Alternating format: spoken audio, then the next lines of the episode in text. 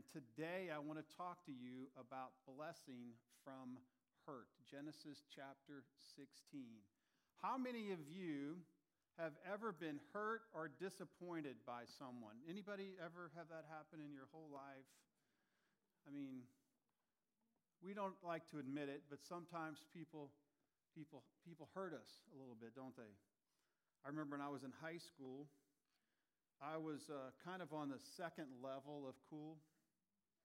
In the top level that was up here, and I was kind of peripheral to that. And I remember one time there was this girl that I, that I found out would, would go out with me if I would ask her. I, you know, you have friends that do that kind of work for you, so you avoid maximum amount of embarrassment. And um, so I, uh, I did what any three sport letterman would do. Um, I asked her to the movies, and she said yes. And this time was set, a certain evening, and I drove our family's uh, ultra cool yellow Chevrolet Vega over there to her house, and I pulled up in front, and I rang the doorbell, and I was ready Nothing. Nothing. Waited, rang the doorbell again, checked the time. Nothing. Turned out she had died. No, it turns out she was out. Sorry. She was out with another guy. Now, everybody in school knew this was about to happen. I was about to tell, at least all the people I knew, that, and, and she totally stood me up. Yes, I was hurt deeply. And I decided at that point, I would never date or marry. Now, that's ridiculous, isn't it? But that's sometimes how we react to hurt. It's like if I had a bad meal, I'm never going to eat another restaurant again, right? Sometimes people get hurt in church and they don't go back. And it breaks our leaders. Um, you know, this church, as we often try to remind ourselves, Every seat that's occupied today is occupied with a sinner. Even the most godliest among us,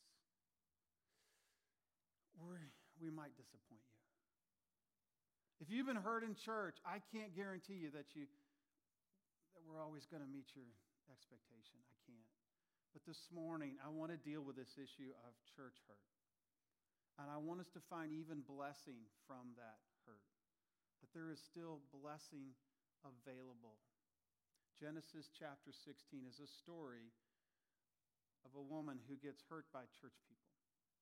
Genesis chapter 16, beginning in verse 1.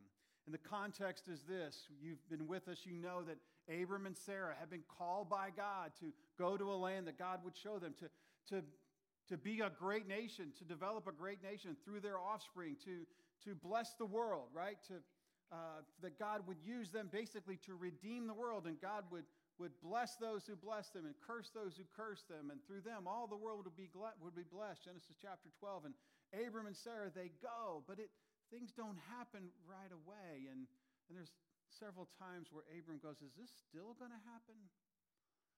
Matter of fact, in chapter 15, he's asking God, he says, God, I, is, is my my servant, my number one servant, going to be my heir, and he's going to be the one you're going to bless the world through? And God says, No, it's going to be through you. And then in chapter 16, there's another question from Sarah. There's another plan that comes into play. Read with me, if you will, just silently. Genesis chapter 16, beginning of verse 1. God's word says, Now Sarah, Abram's wife, had borne him no children. She had a female Egyptian servant whose name was Hagar. And Sarah said to Abram, Behold, now, the Lord has prevented me from bearing children. Go into my servant. It may be that I shall obtain children by her. And Abram listened to the voice of Sarah. Sounds a little bit like Abram, like Adam listening to the voice of Eve. Take this fruit and eat. Abram's listening to her. He's basically agreeing with her. And he goes, You know, God said it would be through me. And Sarah's thinking like this. She said, You know what? God hasn't chose, chosen to give me a child yet. He hasn't chosen to do that. And God certainly is the author of life. And, and we'll find eventually God will cause her to have a child but he hasn't done it yet. And she starts to think about timing. And because God hasn't acted, she assumes that God will not act. You ever do that? God hasn't done what I wanted him to do yet. You know, timing in the, in the, in the church is so important because we all want to know the timing of the return of Jesus, don't we? Wouldn't it be great? You could run up your credit cards. It would be unbelievable don't do that. Don't think like that. But it would change us, wouldn't it? I think God always wants us to believe that the world could end at any time, and that's, that's a sense of urgency that He puts throughout Scripture, right? We're always thinking, God, I wish I knew. You really don't because it would mess up your mission. It would mess up your mission. And so Sarah's starting to get ahead of or getting outside of God's timing. Timing is so important in life and in Scripture. You know, when you think of the redemptive plan of God, He works things out ex- at exactly the right time. He's more precise than a finely tuned engine that requires that the spark happen at exactly the right time in order for the, the gas and air mixture to explode so that the piston moves and the valves open and all that happens. If, they're, if it's out of sync in any way, the engine doesn't work right and maybe gets damaged. And man, when God redeems his people, that's exactly what he does. He works in exactly his right time. I love Galatians 16, uh, 4 and 5. It says, But when the fullness of time had come, God sent forth his Son, born of a woman, born under the law, to redeem those who were under the law so that he might receive adoption as so we might receive adoption as sons. God worked at exactly the right time. He didn't send Jesus in the garden. Oh, he, he foreshadowed Jesus in the garden when he had the skins that would, that would cover the, the sin of Adam and Eve. He, he foreshadows Jesus throughout all of Scripture, but all of it is in preparation for us to understand who Jesus is and our great need for him. He works at exactly the right time. Abram and Sarah are making the mistake of misinterpreting God's timing as an invitation for them to move on without it. Really important for us to see that. Sometimes we're waiting and we're waiting, but God's promises will happen. They will happen. He has promised to save his people, and indeed, he is absolutely reliable. Verse 3 so after Abram had lived 10 years in the land of Canaan, Sarai, Abram's wife, took Hagar the Egyptian, her servant, and gave her to Abram, her husband, as a wife. This is really surrogacy over sexuality. This is not some steamy, weird affair. This is culturally, remember, this is pre Ten Commandments and doesn't excuse it, right? God's plan has always been one man, one woman. But the reality is, in their culture of the day, a woman really only had 10 years to produce a child. We see this in the story of Ruth. Happened the same way. There was 10 years before uh, Ruth's husband died, and she had no children, so it was assumed that Ruth was barren. It was always the woman who was the problem. And so it looks like here that this, the fact that 10 years is included here Sarah is thinking that we've been in the land 10 years. They've probably been married longer than 10 years, but they've been in the land 10 years. There's been no child. Everyone around is thinking it's me, that I'm barren. And every, uh, her thought is, I'm about to lose my place as the wife and mistress of this household. She's thinking Abram legally has the right to bring in somebody else. A new wife? A surrogate? And so she's thinking, I need to protect who I am and what I am. I want to be a part of God's mission. I don't want to be in the way. So maybe God wants to work through somebody other than me, that I can still be the, the head of the, the female head of the house, but maybe that's what God is doing in this. And there's no evidence that she sought the Lord on this, but remember, this is very early in God's progressive revelation of himself. You can understand it. It's culturally acceptable, even expected almost. And so she says, Abram, go ahead and take her. Take Hagar. Maybe God wants to bless us through her. It's a very sad, sad time for Sarah. It's kind of a, I've heard my clock tick and it's done ticking. And something else has to happen. Verse 4 through 6, through verse 4. And he went into Hagar, and she conceived, and when she saw that she had conceived, she looked with contempt on her mistress. It works. The surrogacy works. She gets pregnant, and what happens? Now she is looking down at the one that she looked up at. Hagar is an Egyptian servant, probably more of a slave, but she is high level in the household. She is the personal servant of Sarai, and she has worked for her. She has served her, and now she has the baby that Sarah always wanted within her, and she begins to think, I can take her, her place. I can step up, and maybe I can be Abram's wife, and I can replace Sarah in the whole narrative of God's mission through Abram. Maybe Sarah, I can, I can take over. We don't know exactly how she did that, but she apparently begins to look down on Sarah. And this is exactly what Sarah was afraid of. This is why she did what she did. She was afraid she would be displaced, and now the act that she did in order to not be displaced has caused her to be displaced. Verse 5. And Sarah said to Abram, May the wrong done to me be to you. I gave my servant to your embrace, and when she saw that she had conceived, she looked on me with contempt. May the Lord judge between you and me. In other words, Abram, this was my idea, but it was a bad idea, and you shouldn't have done what I said to do. Right? And it sounds kind of funny, but don't we do that all the time? We make bad choices, and then we blame whoever should have told us that was a bad idea. Doesn't matter at this point. She's very upset and she's very concerned. Do you know what she's really trying to do, probably? She's trying to see whether Abram's going to support her as the mistress of the house. Guys, let me just tell you you need to always assure your wife of her place. You need to always encourage her of her value, of your respect for her. Guys, we thrive on respect, but women need respect as well. They need to know that you value her, that she is an amazing wife, that she is wonderful, that she's beautiful, that she holds the only place in your life any woman ever could. You need to constantly do that. So that's really kind of, I think, what she's getting at.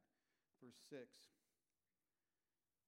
And Abram said to Sarah, Behold, your servant is in your power. Do to her as you please, or really a better translation is as you see best. Here's what he's saying Sarah, you're in charge.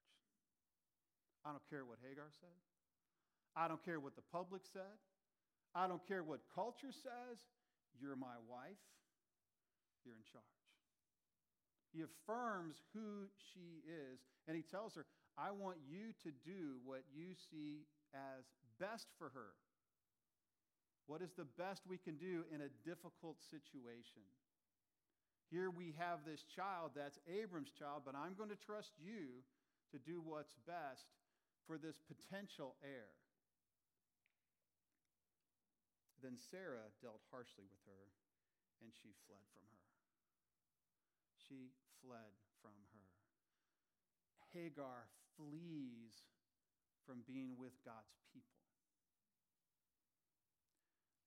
When we try to rush God's timing, people often get hurt. When we try to run ahead of God and we try to do something only God can do, we step into His his role. We, we kind of decide that we got to do things without him. People often get hurt. And that's what's happened to Hagar. She's under her control. She's not innocent, right? When people get hurt, a lot of times there's some fault on both sides, right? Hagar's not innocent, but she finds herself feeling like she needed to flee. We don't know what Sarah, what harshly meant to Sarah. Was it that she just put her in her place and say, hey, look, I don't know who you think you are, but you're not going to be the wife of my husband? This is a business transaction. I don't know. Maybe she was more severe than that. Maybe she was ugly to her. Maybe she was mean to her. Maybe she refused to feed her. I don't know. It doesn't say, but she treated her harshly. And Hagar flees from the people of God. Verse 7 The angel of the Lord found her by a spring of water in the wilderness, the spring on the way to Shur. And let me pause there so you can't run past the fact that when she's hurt, God shows up. He shows up. And I want to encourage you if you're hurt today and when you're hurt, the first one you want to hear from is God Himself. What is He saying through this? What is He saying through His scripture, through people who are hurt? You know, I think sometimes we get so hurt and so angry, we don't even listen to what God might be saying through the hurt. I guarantee you, He's saying something. Hagar is heading down toward Shur. That's a uh, that's toward Egypt. She is an Egyptian. She's going to try to maybe make it home, but there is no way she's going to make it. You see, to run away from God's people really leads you into the place of wilderness, into the place ultimately of, of death. There is no other way to get to God other than God's people. His flawed, wonderful, silly at times, goofy at times, but God's people are the way to connect with Him. Verse 8. And the angel said to Hagar, Servant of Sarah, where have you come from and where are you going? She said, I'm fleeing from my mistress Sarah. And the angel of the Lord said to her, Return to your mistress and submit to her. The angel of the Lord also said to her, I will surely multiply your offspring so that they cannot be numbered. God's messenger shows up and he turns her around turns her around. To turn around is to, is to repent, isn't it? I'm running away from God's people. I'm going to go back to God's people. Even though they're a bunch of jerks at times, present company excluded. I'm, he turns her around. He says, Your blessing is going to be found through God's people through Abram. That's where it's going to be found. It's not going to be found out here in the desert. You keep going, you're going to die, and the unborn child in you is also going to die. He turns her around. Verse 11 And the angel of the Lord said to her, Behold, you are pregnant and shall bear a son. You shall call his name Ishmael because the Lord has listened to your affliction. And Ishmael means God hears. He shall be a wild donkey of a man, his hand against everyone, and everyone's hand against him. And he shall dwell over against he shall dwell over against all his kinsmen. He'll be against his family. Verse 13. So she called the name of the Lord who spoke to her.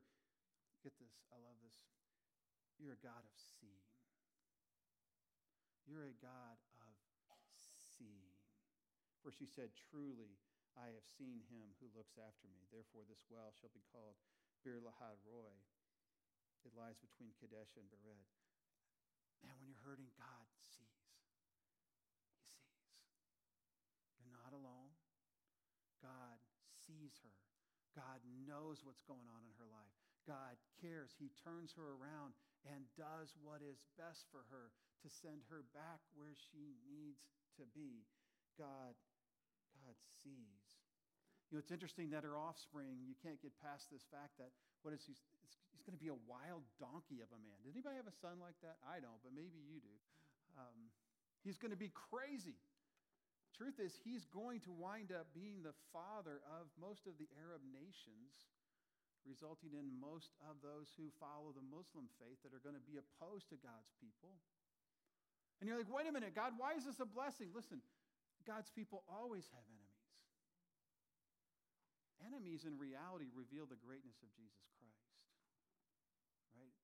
Enemies always reveal. Those who believe they can be good enough are always going to reveal how much we need Jesus. So he tells her, You're going to bear a nation. And you should never really be afraid of God's enemies because he's so much greater than anyone that oppose him. And we trust him with us, with our lives, and with our future. Verse 15 and 16. And Hagar bore Abram a son, and Abram called the name of his son, whom Hagar, Hagar bore, Ishmael. Abram was 86 when Hagar bore Ishmael to Abram. Here's the thing people do get hurt. They do get hurt in church. And I want to cover a few things and a few ways that people get hurt. And it may help you as you try to reconnect, maybe get over some past hurt, or maybe help some people you know deal with being hurt in church. And one of the ways that people have gotten hurt in church is through some faulty evangelism methods. You may have been at a church as a kid that they said all you have to do is raise your hand and be saved. You raised your hand, you thought you were saved, and really nothing ever happened because you weren't really responding to the Savior. You were responding to what amounted to a sales pitch.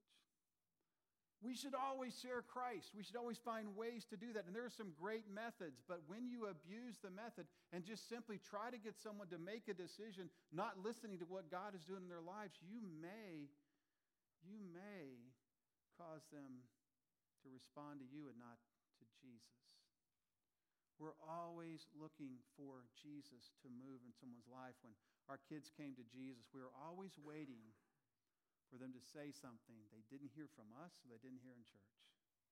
To describe their need from Jesus, for Jesus in a, in a different way, or to say something that came from their heart. So many times people say, you know what, I, I thought I was saved as a child, but didn't really happen until I was older. And did I really get saved? Did I not? I, listen, I don't know either, but if you're wondering, let's pray to receive Christ today. I was saved at the age of nine, and I'm so grateful. I knew God was working in my heart. Grateful for that. But some people have been hurt because they didn't understand or they misunderstood or they were told they didn't even have to repent to receive the gift of salvation If that's you, I, I want you to receive Jesus today if he's moving in your life. Don't miss the Savior. Don't miss the one who came to pay your way into innocence. People also get gotten hurt through what we used to call what we call worship style. You say, you know what, I, I love hymns or I love contemporary, and if you don't do it the way I want to do it, then I'm really I got hurt. You don't, you don't sing the songs I want to sing, so I'm upset about that. And I, uh, you don't care about me. Listen, listen. We don't really need music to worship Jesus. We just need to worship Jesus. We do the kind of music we do because we want to reach all types of people. And we constantly think about this and we constantly work through these issues. But we know we're not going to be able to meet everyone's need. But we're going to try, and we're going to try to bless people. And if you got hurt in that, I'm sorry. But just know our heart is always, always, always, always to connect people to Jesus and to do whatever we possibly can to do. I'm so grateful for the heart of our worship leaders and how they present Christ. And um, I'm so grateful for Phil and Marissa. Let's give them a round of applause if you guys don't mind. Um, our team, I, um, when every Sunday morning, I'm just so grateful for you all.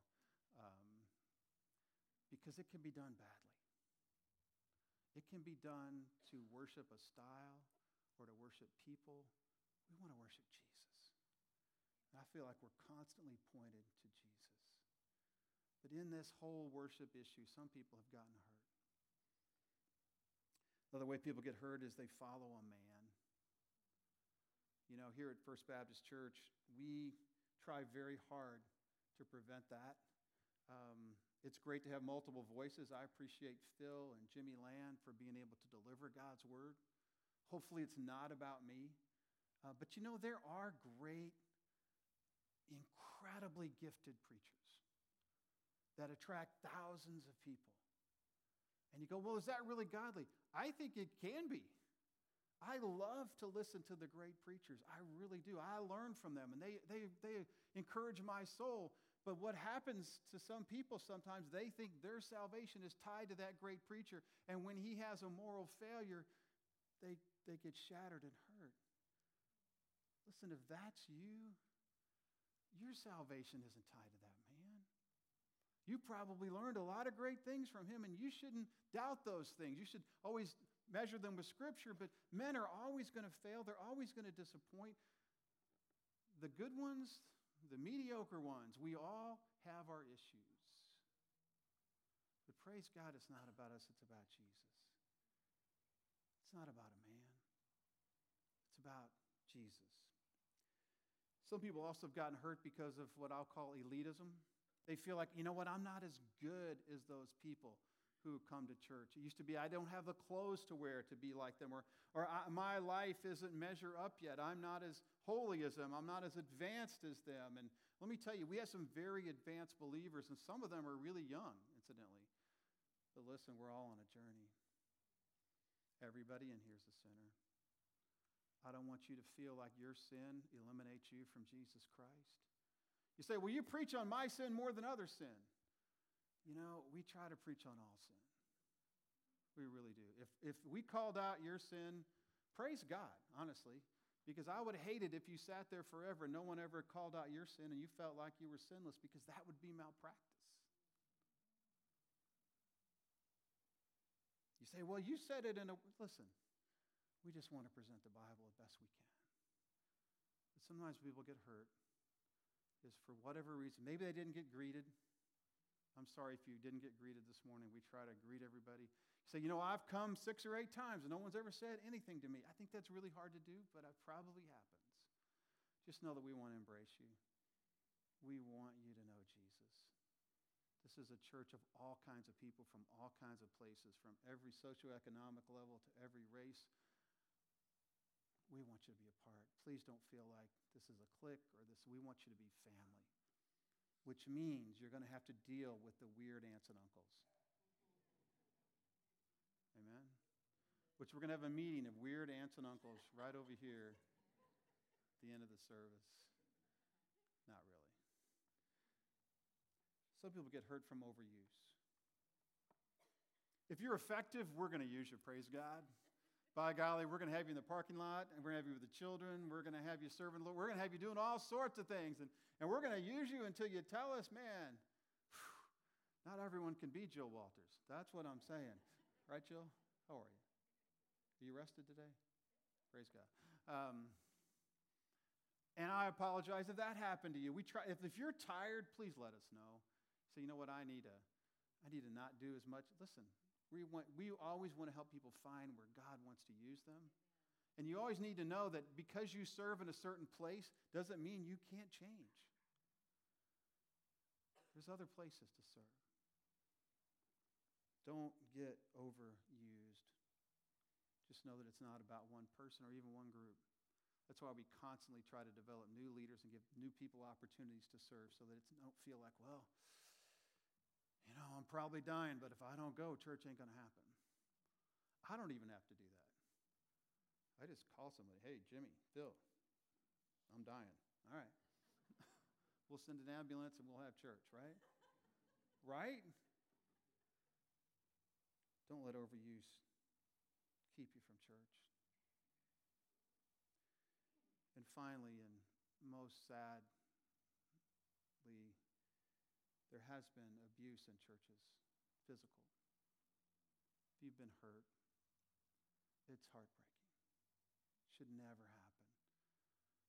That's why we do background checks on people. We do our due diligence to help us not have predators a part of our church, not have people who could harm. But you know what? We can't know everybody. You can't let even abuse keep you from Jesus. So, how do we respond?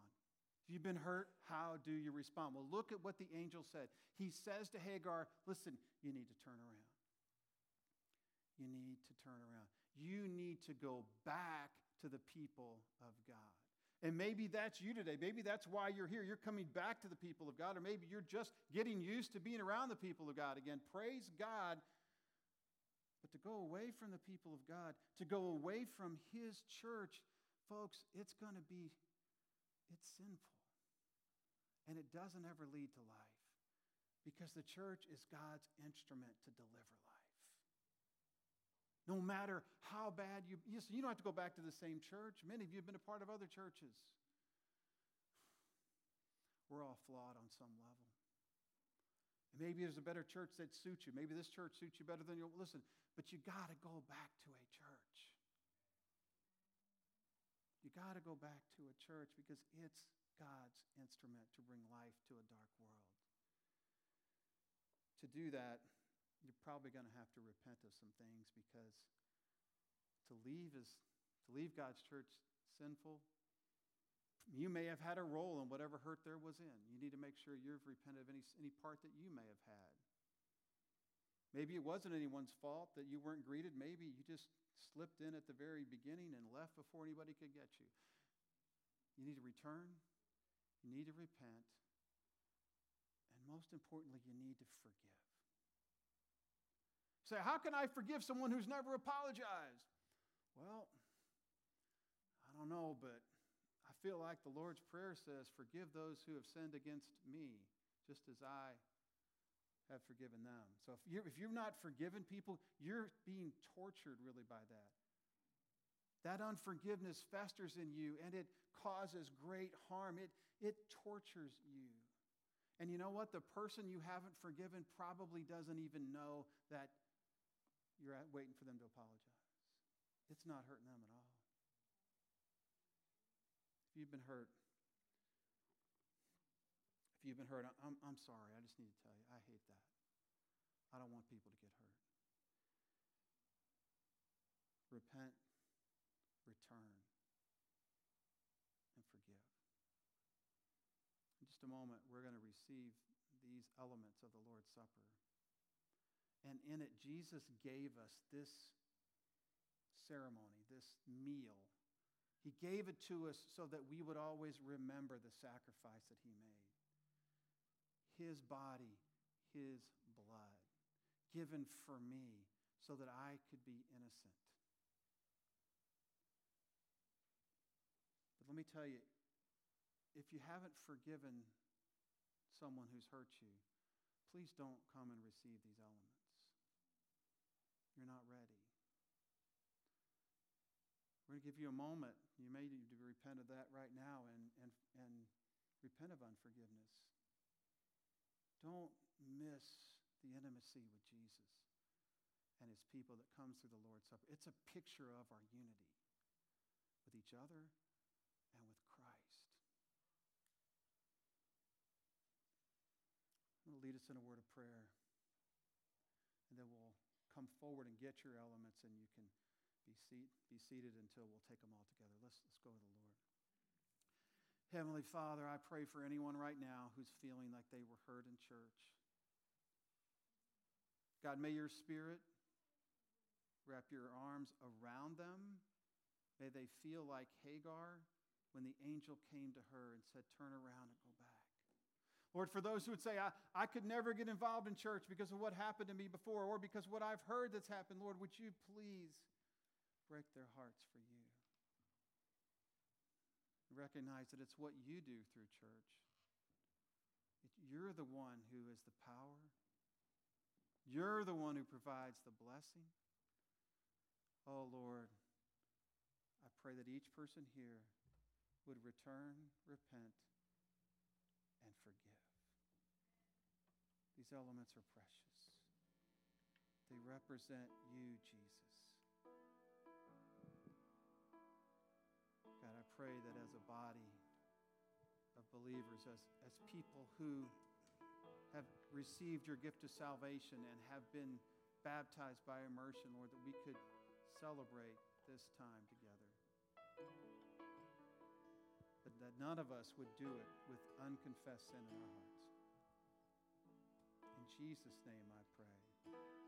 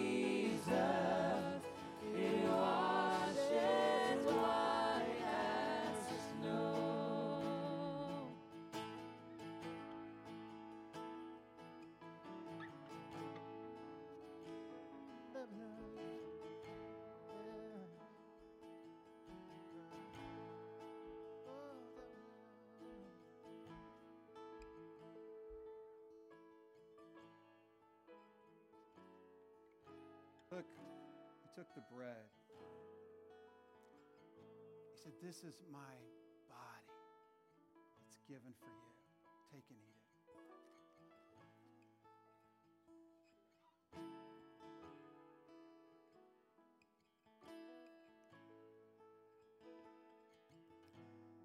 He took the cup. He said, This is the new covenant. It's my promise that only depends on me. This is my blood. Do this in remembrance of me. I'm so grateful we're able to gather today. If you have questions, you have issues, you have, say, you know, I've been hurt by a church. I, I want to be, I want you to pray for me. I, want you, I would love to help you. Don't let what's happened in the past cause you to miss the joy of being a part of the body of Jesus Jesus, you're awesome. You gave your body and blood for us, and we come today to remember that. Lord, we want to come and repent, return, and forgive, Lord. Thank you for the sweetness of the body we enjoy today. In Jesus' name I pray. Amen. Thank you so much.